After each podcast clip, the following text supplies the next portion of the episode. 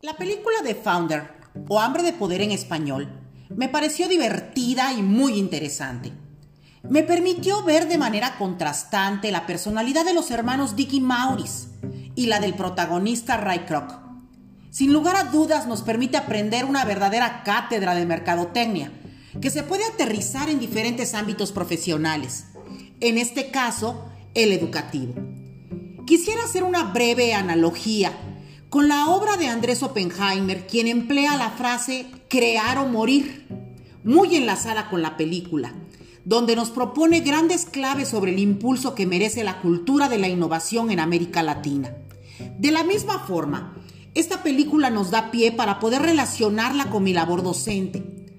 Para nadie es un secreto que en esta maravillosa carrera de enseñar vamos a encontrar espíritus como el de Dicky Maurice, enormemente talentosos, docentes verdaderamente preparados, pero sin ambiciones, que los convierten en tristes, apagados, conformistas, tradicionales y finalmente faltos totalmente de creatividad.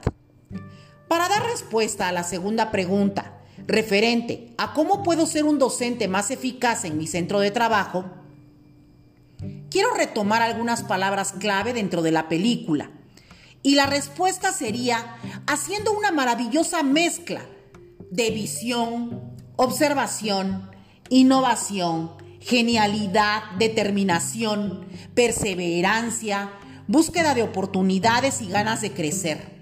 Todo esto aterrizado en mi trabajo diario.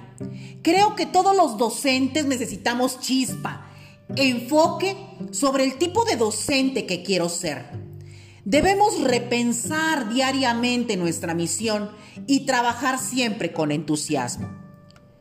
Para dar respuesta a la tercera pregunta, con respecto a ¿en dónde considero que está mi tope? La verdad que es una pregunta complicada de responder y muy relativa.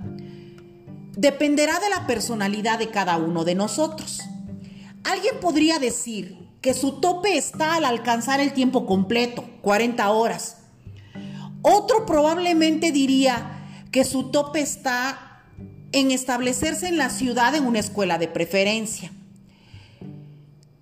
Otro dirá que su tope está en disfrutar la labor docente. Por eso creo que el tope de cada uno es totalmente diferente. Yo pienso particularmente que no tengo tope. Tengo tiempo completo, ya soy directora, pero no veo mi tope. Sigo estudiando, sigo preparándome en muchas áreas, porque creo que no estoy del todo satisfecha. Seguiré trabajando, pero finalmente mi objetivo es ser feliz y probablemente ahí esté el tope. Ser feliz haciendo todos los días la obra educativa que me hace totalmente feliz. Muchas gracias.